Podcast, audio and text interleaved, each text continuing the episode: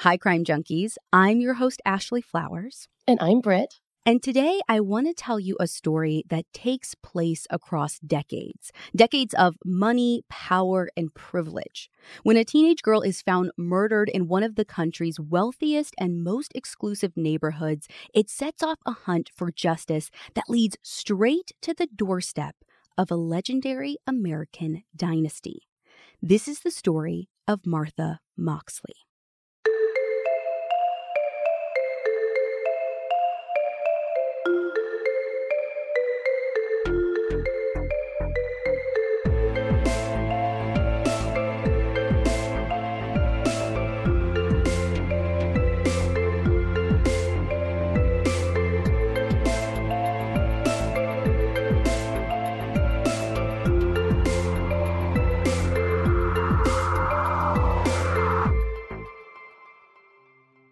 When 15 year old Martha Moxley first asked her mom, Dorothy, if she can go out with her friends on October 30th, 1975, Dorothy says no.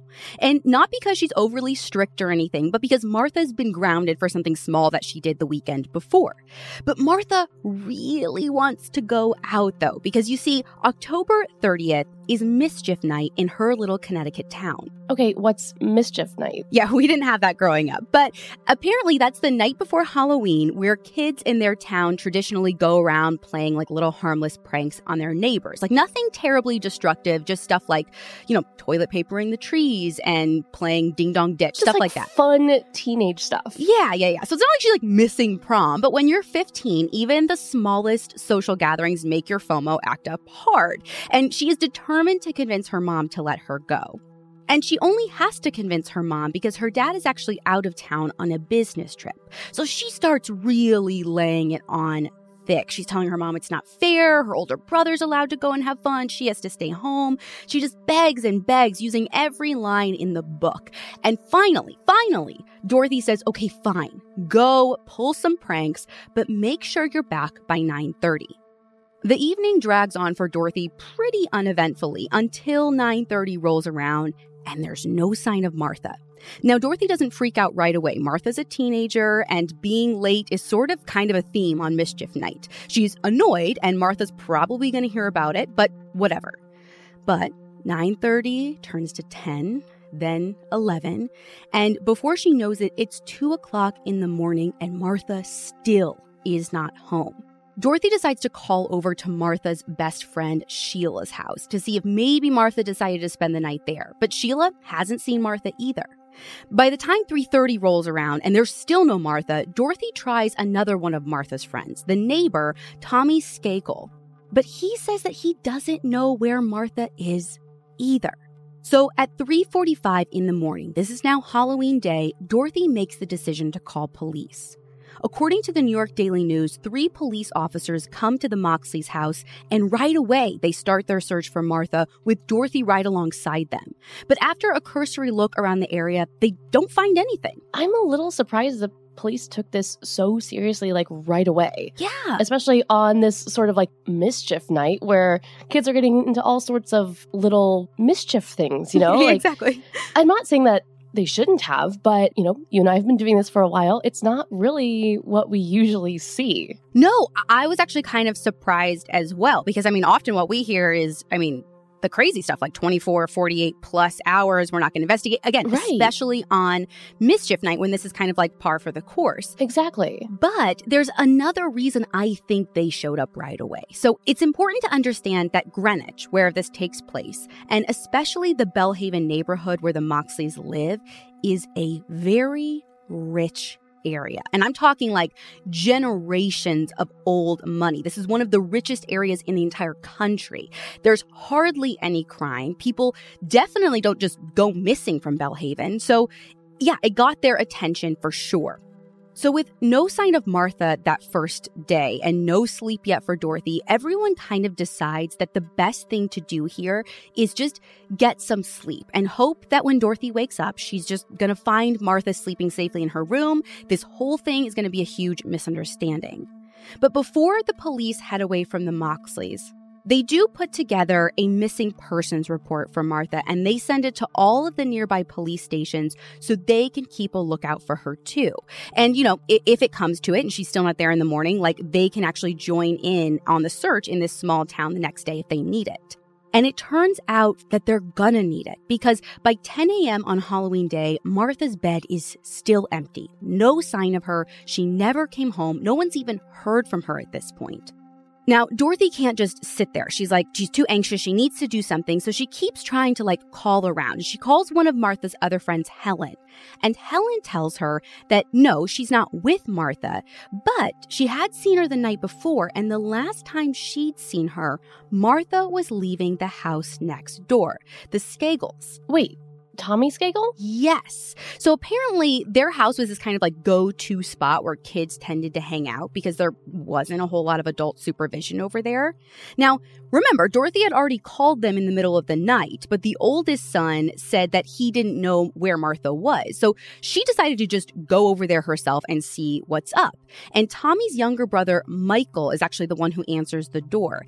And there's this like big camper thing parked outside and Dorothy asks Michael if maybe Martha was inside that camper sleeping or something. But when he takes her to the camper to check inside, the camper is empty. And I have to imagine like when she's she's going and asking them like this stuff, I, I still don't think anything like sinister is going on in her mind. Like she's sleeping it off in a camper. She fell asleep somewhere. Maybe she's with a friend. It's mischief night. Like this is what is supposed to happen almost. Yes. But when she's not in the camper, it's completely empty. Both the Greenwich police and Dorothy and a growing group of people who have like come out to help are all starting to get a little concerned and they're all out searching for Martha. And then, just before 1 p.m., Sheila comes running into Martha's house, totally hysterical, practically hyperventilating. And through her tears, Sheila is able to tell Martha's mom that something terrible has happened. Martha's been attacked. She's not moving. Call 911. Now, Dorothy's friend Jean, who's with Dorothy at the time that Sheila comes running in, tells Dorothy, listen, you stay put. I'm going to go check. I'm going to go see if Martha's all right. Like, you don't need to go look. But when Jean goes to check on Martha, Martha isn't all right. What she sees is Martha lying face down on the ground with her jeans and underwear pulled down to her ankles. The back of her skull has been completely savaged by a beating, and she's been stabbed in the neck with a broken golf club. Like, I mean, it's literally sticking out of the back of her neck still Oh when Jean comes upon this scene. And pieces of this golf club are scattered all over the place. Now, interestingly, what isn't around, I mean, again, pieces of this are all around everywhere, but the piece that might be the most useful for them, the grip, because, I mean, instinct would tell you that's probably where you're going to get fingerprints from. That part is nowhere to be found. But when she brings police there, there is enough for police to determine the club is a six iron. And this high end brand is made by a company or a person called Tony Penna. Okay, but where exactly did they find her body? So this is the crazy part to me. She was actually so close to her own home. According to A&E's American Justice episode called A Murder in Greenwich, they find Martha laying face down under some pine trees about 200 feet away from her very own house. Like literally, What? she is still on her own property. Weren't Dorothy and the police searching, you know, the night before and even into the morning? Like, how could they miss that? To be honest, I don't know for sure, but what I do know is that the Moxley property is huge. I mean, they don't even call it a property, they call it an estate, and it's two and a half full acres. So I wonder if maybe it was that that first night.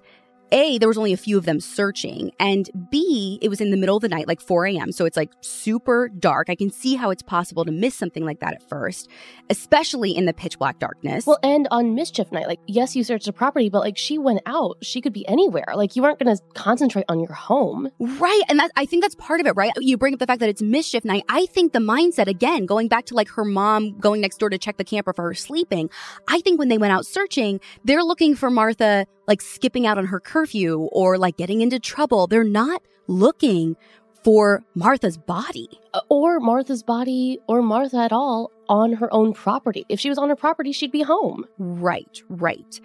Now, once she is found, law enforcement officers are just totally stunned by all of this. I mean, there has not been a murder in Greenwich in 30 years at wow. this point, let alone something so violent and to someone so young. And I don't think the local police were even prepared for something like this, you know? I mean, there isn't even anyone available in Greenwich to do an autopsy. So the police department has to call in the Connecticut State Medical Examiner.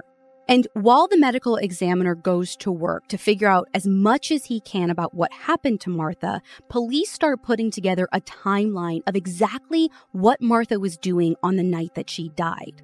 According to William Heffernan and William McFadden's article in the New York Daily News, they learned that she left her house with three of her friends, Jackie, Jeffrey, and Helen, and then all four of them headed over to the home of their friend Tommy, the one who lives next door to Martha. Okay. Now, What's interesting about them is, I mean, I already told you this area is a super, like, ritzy, wealthy area, right? Right. But Tommy and his family, he has six brothers and sisters. They're a little bit of kind of a special family in this neighborhood because they are all Kennedy cousins. Like the Kennedys, the Kennedys? The one and only and our fan club members will know that I have this weird obsession with all things Kennedy related. Truly, and, and have for like decades at this point. Yeah, I'm obsessed with this scandal that seems to follow them. And actually, The Secret Life of JFK is actually the subject of the very first episode of my new podcast that comes out tomorrow, August 11th. It's called Very Presidential. So if anyone wants, you can deep dive on all things Kennedy scandal with me there. So, not only is this family super wealthy, but they're also close to fame and political power. Yeah. And you see, so the Skakel kids' aunt, Ethel, was married to Senator Robert F. Kennedy until he was assassinated back in 68. So, between the money and the family connections, these kids are super well off, even by Greenwich standards. And what police learn is that in this house, the two people that they're really looking at who would have been hanging out with Martha are these two boys around Martha's age Tommy, who's 17, and his little brother Michael, who is 15. And they all run in the same crowd with Martha and her friends. And since Martha was last seen alive at their house, according to the Chicago Tribune, that's where they go first. That's where police want to check out first. They want to talk to both Tommy and Michael. Now, their dad, Rushton, was out of town on a hunting trip that night, and their mom had actually passed away a couple of years before. So, the only person really there that night looking after the kids was their brand new tutor, Ken Littleton. And when I say brand new, I mean literally brand new. Ken actually had just started that very same day on the 30th. Oh. So when Rushton finds out like what's going on in his neighborhood and that police want to talk to his sons, he hurries back to Greenwich. And at first the family is super cooperative and both Tommy and Michael are questioned that very same day. Both boys say they have alibis for the time of the murder. Michael says that he was away from home visiting his cousin Jimmy, and Tommy says that he was in for the night by 9:30. First, watching a movie with Ken, the new tutor, and then working on homework. He said he had to write some kind of paper about Abraham Lincoln. Well, Michael's alibi checks out, but Tommy's not so much. Like, yes, they can verify that Ken watched a movie with him, but when police talk to Tommy's teachers, I mean, A, not only can you not verify that he's like in his room writing a paper, there's no one to corroborate that. Right. But his teachers, like, not a single one knows anything about an Abe Lincoln assignment. So this starts to pique their interest. Something is up here. And Tommy starts to look even worse to them when police find a set of Tony Penna clubs in the house. And not only are they the same kind of clubs as the weapon used to murder Martha, but one single club, the six iron, is missing. As police do a little more digging, they find out that this family is the only people in Belle Haven with this kind of set of clubs, which are super high end, actually like a collector's item.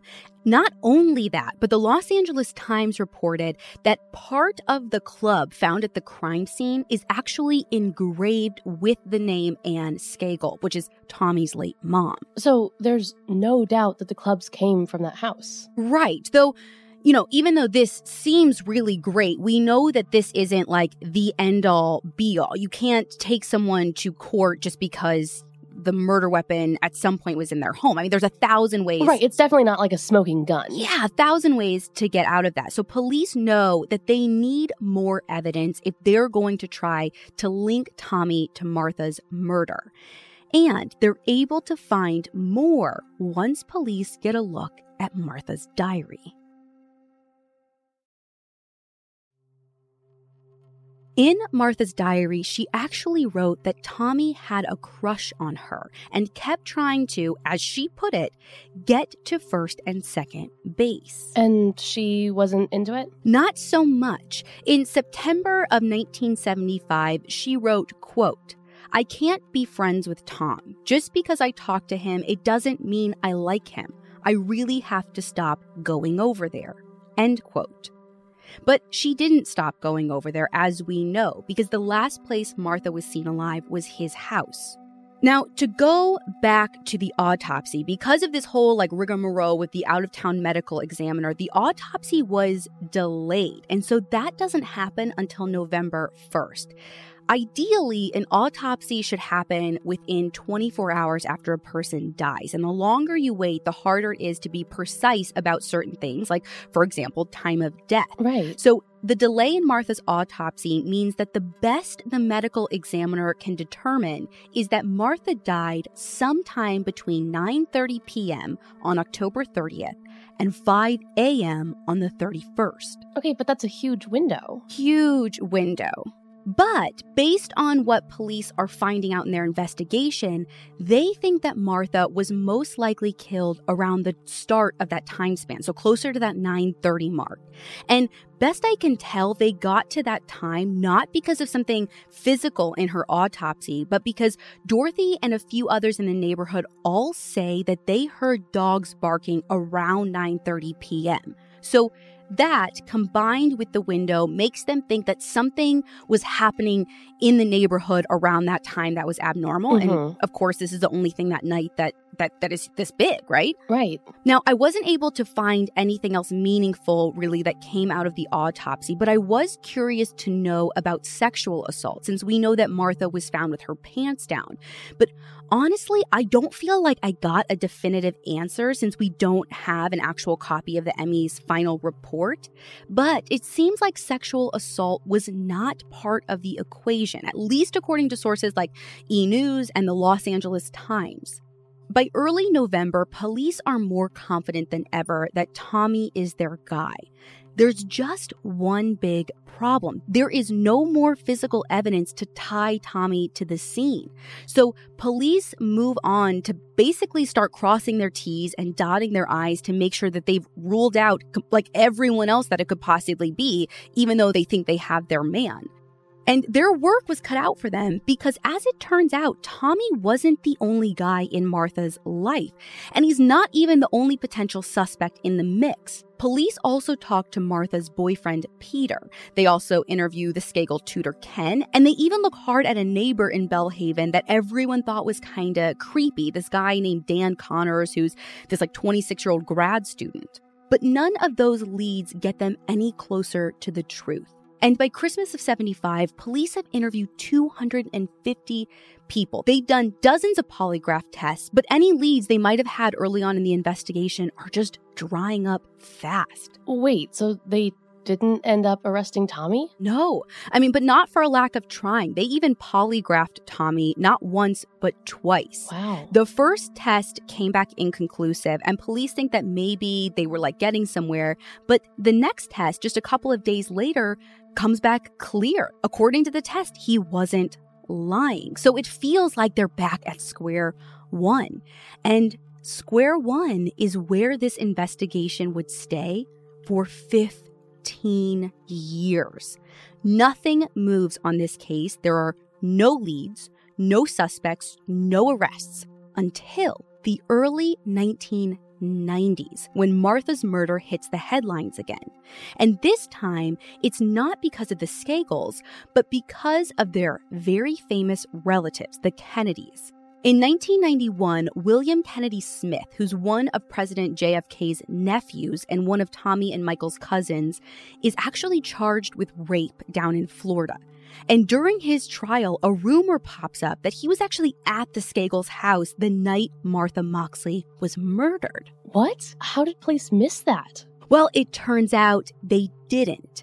The rumors end up being just that rumors. But that doesn't stop the media from once again digging into Martha's murder. And it turns out their digging pays off because there is more to uncover. In the early summer of 1991, the New York Post publishes an article about how nearly a decade prior, so this would have been 1982, a couple of Greenwich newspapers recruited a reporter named Leonard Levitt to do an investigative piece on the case. But when he did, after it was completed, they wouldn't run his story.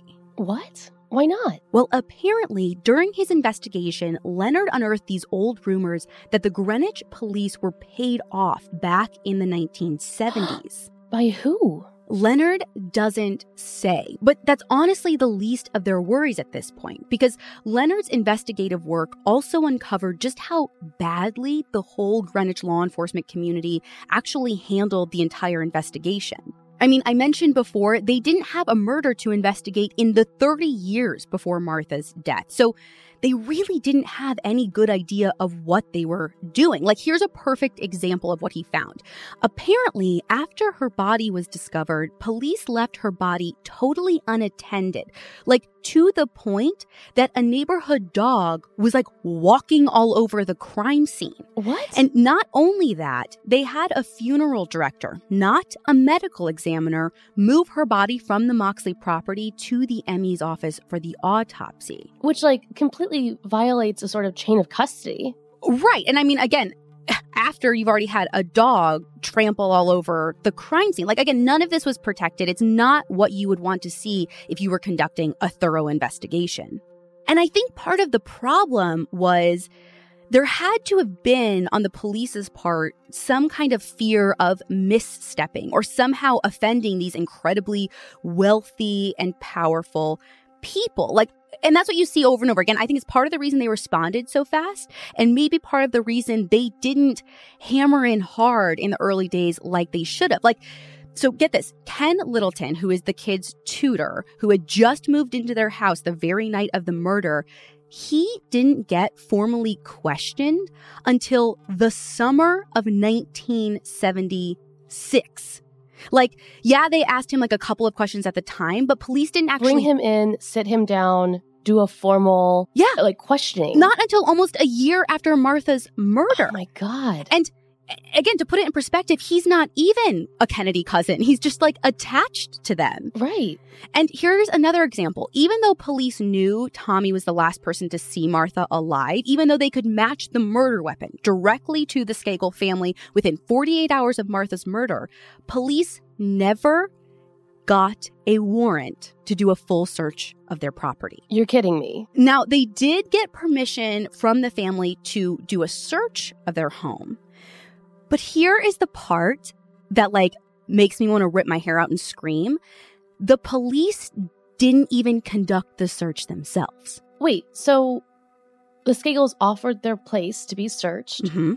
to the police, and the Mhm. police were like, thanks, but no thanks. Well, no, no, no. They had it searched. But by who? Exactly. So they are like, okay, we'll let you search our place. And police have Tommy's older sister. So someone who lives in that house. Her name's Julie. She was 18 at the time. Lives in the house and is connected to the possible suspect. they have her do the actual search. Like, I, I, just can't even imagine. She is the teenage sister of a murder suspect conducting A search of her own home. with no oversight. I mean, again, it's not even like someone followed her. No oversight, no accountability.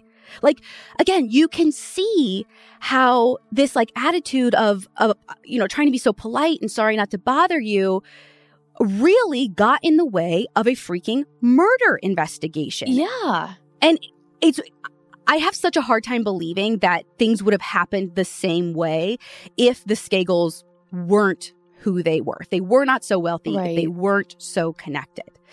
Anyway, according to E! News, after that scathing New York Post piece goes to print, not only do the Greenwich papers suddenly publish Leonard's 1982 article, but the Connecticut State's Attorney, Donald Browne, reopens Martha's case, and the Greenwich police dive back into their investigation. And as you can imagine, after being absolutely skewered in the local and national news, the pressure is on the Greenwich police. But instead of reinvestigating Tommy, again, the last person to see Martha alive, they decide to start their investigation all the way back at Ken, the Skakels' tutor. In 1991, when the DA reopens the case, one of the first people police reach out to talk to is Ken Littleton. Wait, didn't you say that they already interviewed him and ruled him out? So police did talk to him back in the beginning. I remember within that first like year. But once the case is reopened and the new investigators look into the file with fresh eyes, they see that Ken actually failed a polygraph when he was questioned that first time. And it doesn't help that Ken's life had taken a sharp left turn since Martha's murder. I mean, at this point, when they go look at him, he now has a criminal record. He has a long history of substance use and mental illness, which, thanks to all the stigma around mental health and addiction, especially back then, pretty much Mhm. counts as evidence at the time to these police. And they're just assuming, like, oh my gosh, I mean, look at this guy now. He must have had something to do with it. So they bring him back in again for questioning in 91, and he fails two more polygraph tests. But there's nothing to actually link him to the crime. No forensics. They can't even come up with a motive. There's just nothing. So while police don't rule him out just yet, they can't charge him with anything either. And even though police's heat is squarely on Ken, the media interest remains where it's always been on the Skakels. Finally, Tommy's dad, Rushton, is just like over it. He's been over it for 15 years, but now in 91, he decides to shut the rumors down once and for all. So, what he does is he hires a PI and starts their own investigation in hopes of finally ending the speculation that any member of his family had something to do with Martha's murder. The investigators he hires go over the case with a fine tooth comb, sourcing the files, conducting new interviews, all of it. And even though this is great, I mean, there's something about a wealthy family like hiring their own PIs to clear their kid's name in a 15 year old murder investigation that just turns some heads. And Yeah. one of those heads is that of writer Dominick Dunne. Now, Dominick is a pretty polarizing figure, and honestly, we could probably do a whole episode just about like his own I say I am very familiar. yeah, yeah, yeah. He's he has a ton of clout as a writer, as an investigative journalist, a movie producer, and in his lifetime, he was kind of one of the OG crime reporters and was really well known for his regular Vanity Fair columns. I mean, he covered some pretty infamous cases like even the O.J. Simpson trial, which is probably how you know him. and he actually lived through the trauma of his own daughter's murder, which spurred an mm-hmm. interest in murder and like high society and all of this. So Dominick convinces Dorothy Moxley to let him write a novel based on Martha's murder with the details changed just enough so nobody gets like sued, basically. And this novel comes out in 1993 under the name A Season in Purgatory. And once again, the media goes crazy for Martha's story all over again. According to a piece Dominick wrote in 2000 for Vanity Fair, what he says is that a forensic pathologist who used to work with the Greenwich police actually comes to him when he's in Colorado on his book tour back in 93. And at this book tour, he actually gives him a copy of Martha's autopsy photos. Wait, what? Yeah. And the pathologist also tells him everyone's got this all wrong. Tommy didn't kill Martha. Okay. Who did? If the pathologist knows, she won't say. But a couple of years later, in the fall of 1995, another source approaches Dominick and a handful of other well known journalists with a copy of the report from the PI firm that Rushton hired. And if Rushton's goal was to repair his son's reputation and clear the family name, boy, did that backfire.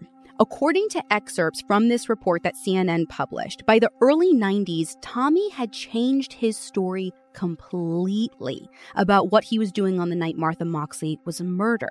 And not only Tommy, but his brother Michael was also changing his story. And it's not like small, oh, like I, you know, misremembered this small detail kind of changes, but we're talking about like huge, huge differences. So remember how back in 75, Tommy told police he last saw Martha in the evening, but by 9:30 he's like home, he's with Ken, he's writing this paper about Abe Lincoln. Right, the paper that none of his teachers know about. Yes, that fake paper. Cool. Well, during the PI's investigation, Tommy says he lied to police about more than just the paper.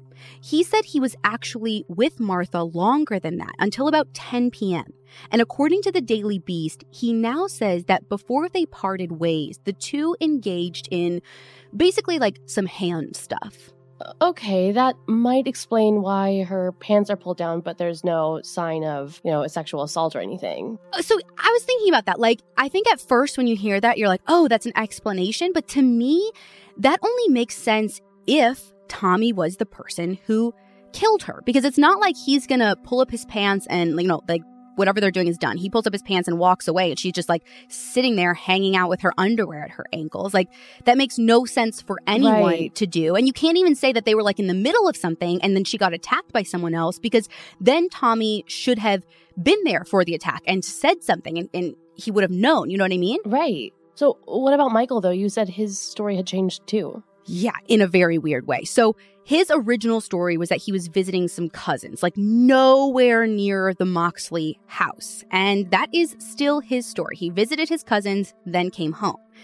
The difference is now he says that he left his house again around midnight, climbed a tree outside Martha's window, and masturbated up in the tree. I- I'm sorry, what? Isn't that the weirdest, strangest thing you've ever heard? Uh, it's definitely up there. And my biggest thing with this is this isn't even something you can misremember. Neither of these stories, these news stories, are the kinds of details that you like accidentally leave out. I you don't forget that you climbed a tree. They, yeah, they're like really, really specific. Right. And they're super incriminating for both brothers, and it puts them both in and around the crime scene. But again, even with all of this like commotion around the changing stories and all this got brought up again because of the book and this article and there's all this media interest, eventually it all dies down again. But the case doesn't stay out of the limelight for long because in 1998, a whole new generation learns about the case after another book comes out called Murder in Greenwich Who Killed Martha Moxley? And this is actually how I first learned about the case. And the author of this book claims that he's cracked it. And get this the author of that book is none other than Mark Fuhrman. Oh, that's the name I recognize. Yeah, I had a feeling. So it is the same LAPD detective, Mark Fuhrman, who became notorious for his racial slurs, his perjury during the OJ Simpson case, which I, again, Mhm. I know you're obsessed with, so I knew you'd recognize his name. so Mark gets interested in this case because of Dominick Dunne, who gives him access to the PI report. Now, Mark's book is pretty clear on two things. First, that the Greenwich police dropped the ball in a big way investigating Martha's murder. And second, he says he knows who the killer really is. According to Mark Fuhrman's book, Martha Moxley was murdered not by Tommy Skakel, but by his older brother, Michael. Uh, based on what? Well, he says based on Michael's confession. And confession is a loose word. I'm going to call it confession ish statement. So let me explain. Okay, so like there's air quotes around the word confession. Yeah. So the thing about Michael is that he's kind of this textbook poor little rich kid. Now, we talked about the Kennedy curse in one of our headline segments over in our fan club, and that extends all the way out to the cousin. So the Skakels weren't exactly one big happy family. Rushton was an alcoholic, he was away from home a lot, and after his wife Anne died, he left kind of the whole parenting of seven kids thing to nannies and tutors, religious figures in the church, kind of basically opting for like an open checkbook, closed emotions kind of style of nurturing. Often the kids would like fight with each other, it would get violent. Drugs and alcohol were easily accessible, even at very, very young ages. And in his book, Mark Fuhrman says that by age 15, Michael was already a very heavy drinker and was actually drunk the night Martha died. Now, we know there's at least some truth to him being a heavy drinker because he got a DUI in 1978. And afterward, he was sent to this fancy, like, rehab slash reform school in Maine called Elan School. And it's a pretty well known, like, school for being a haven for troubled rich kids. And Michael actually wrote about his time there in his own book proposal, which is where Mark gets the information to prop up his claims and what he's calling this, like, confession ish thing. So, according to Time magazine, Michael wrote in that book proposal that part of his treatment was group therapy, which sounds pretty standard, right? Yeah, totally. Except it wasn't, or at least it was nothing like any group therapy that I've ever heard of. According to Michael, he was forced to wear a sign around his neck that said, quote, I am an arrogant rich brat. Confront me on why I killed my friend, Martha. End quote. What? Mark says he confirmed this story about the sign, which was in Michael's own would be book proposal, by talking to some people who had actually been with Michael during these group sessions. And one of the people said that it was at group therapy that Michael allegedly blurted out that he'd killed Martha. So I mean, this is like a huge revelation at this point. So, within a month of Mark's book coming out in the summer of 1998, the state of Connecticut actually puts together a grand jury to go over all of the evidence and see if they can actually use this and press charges. Based on a book about a book proposal, from what I can gather? I mean, apparently, like, that's what I'm gathering from this. So, when they bring this grand jury together, 53 witnesses testify over the next year and a half. And finally, in January 2000, nearly 25 years from Martha's death, an arrest warrant is issued. But it's not a warrant for Michael's arrest. According to E Online, the warrant is for an unnamed juvenile. It turns out, though, that the unnamed juvenile listed in the warrant is actually Michael Skakel, who by this time is almost 40 years old, but who at the time of Martha's death was just 15. And there was this whole like confusion and mix up because I guess at first he was charged as a juvenile because again, he was a juvenile when this crime took place. Right. He was so young. But by the time he goes to trial in June of 2002, he ends up getting tried as an adult. Now, he says he's innocent, just like he said since the 70s, and he sticks to that script. But the prosecution is confident that they have their guy. They play audio tapes from his book proposal, which he recorded on cassette by the way, where he admits that yes, he had a thing for Martha and yes, he was up in the tree that night. And on the other side of the aisle, Michael's lawyer focuses hard on reasonable doubt. Simon Criddle reported for Time magazine that the former Greenwich chief of police testified that he wanted to arrest Tommy back in 76, but the DA wouldn't grant him a warrant. Which I mean, to me, that makes sense. And we see this a lot where someone looks so good for a crime but there is enough reasonable doubt for a reason. Like in this case, the golf clubs, yes, they were in Tommy's house, but also everyone else in the house would have had access to them. Right. I mean, and, and that's what we talked about earlier when we said, like, yes, this seems like such a damning piece of evidence, but I mean, anyone could have got them. I mean, not even just people in the house, because remember, there's more siblings than even just these two. There's a tutor, there's whoever, but it doesn't help that. And it's mischief night. Someone could have broken in and stolen them. Well, and not even stolen them. Rushton actually says that his kids would play with those clubs and leave them outside and like around the property all the time. So again, if we're talking reasonable doubt, you could say that anyone went out and, and picked it up off of the lawn. It, it opens it up to anyone who could have walked through the neighborhood, basically. But right. the same problem still remains with Michael as with Tommy. The prosecution has zero physical evidence that actually ties Michael to Martha or her murder. There's no bodily fluids, no fingerprints, nothing. Everything they have is all circumstantial.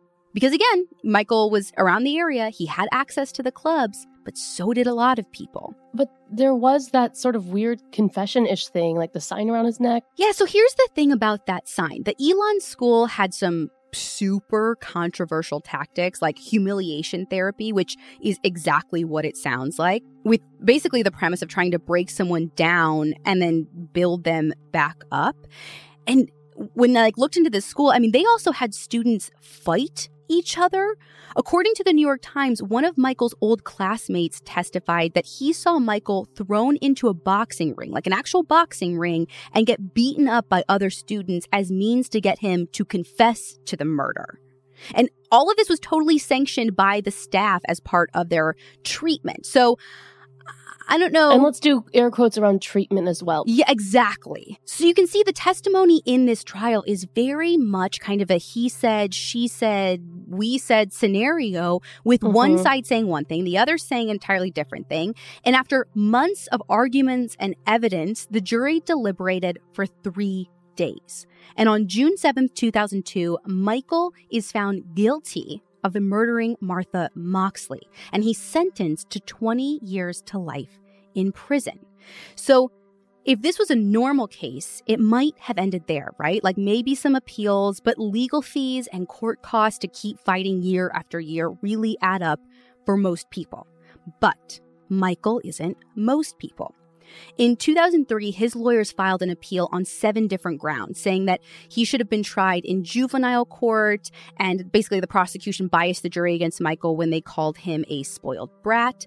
And by the time the decision comes down in 2006, the Connecticut Supreme Court is having none of it, and they uphold Michael's conviction.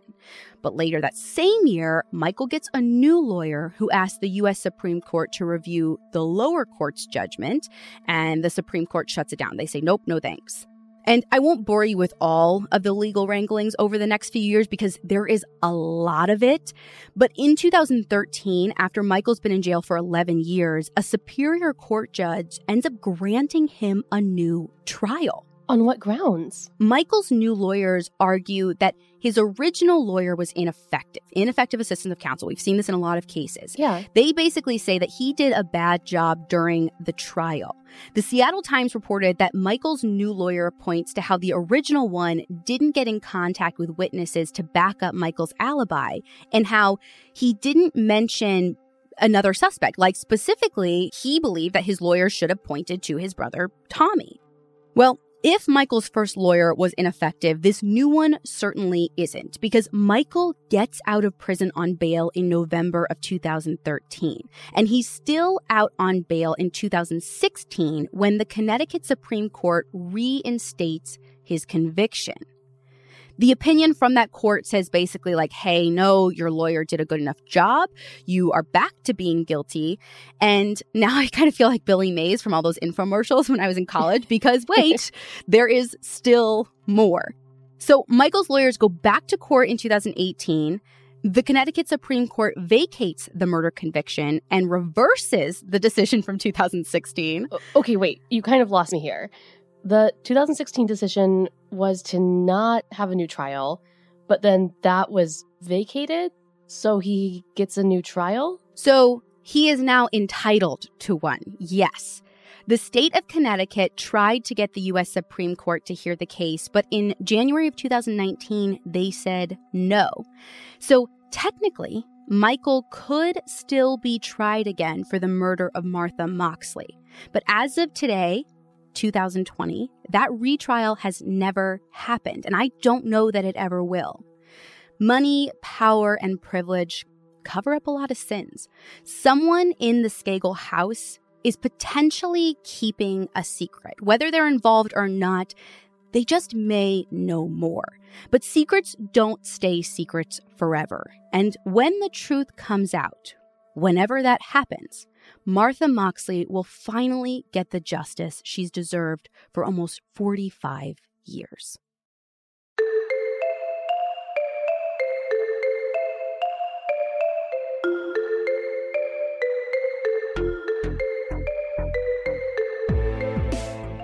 If you want to see pictures and our source material for this episode, you can check that out on our website, crimejunkiepodcast.com. And be sure to follow us on Instagram at Crime Junkie Podcast. We'll be back next week with a brand new episode. But in the meantime, make sure to check out my new show, Very Presidential, with Ashley Flowers, where I'll be talking about some Kennedys.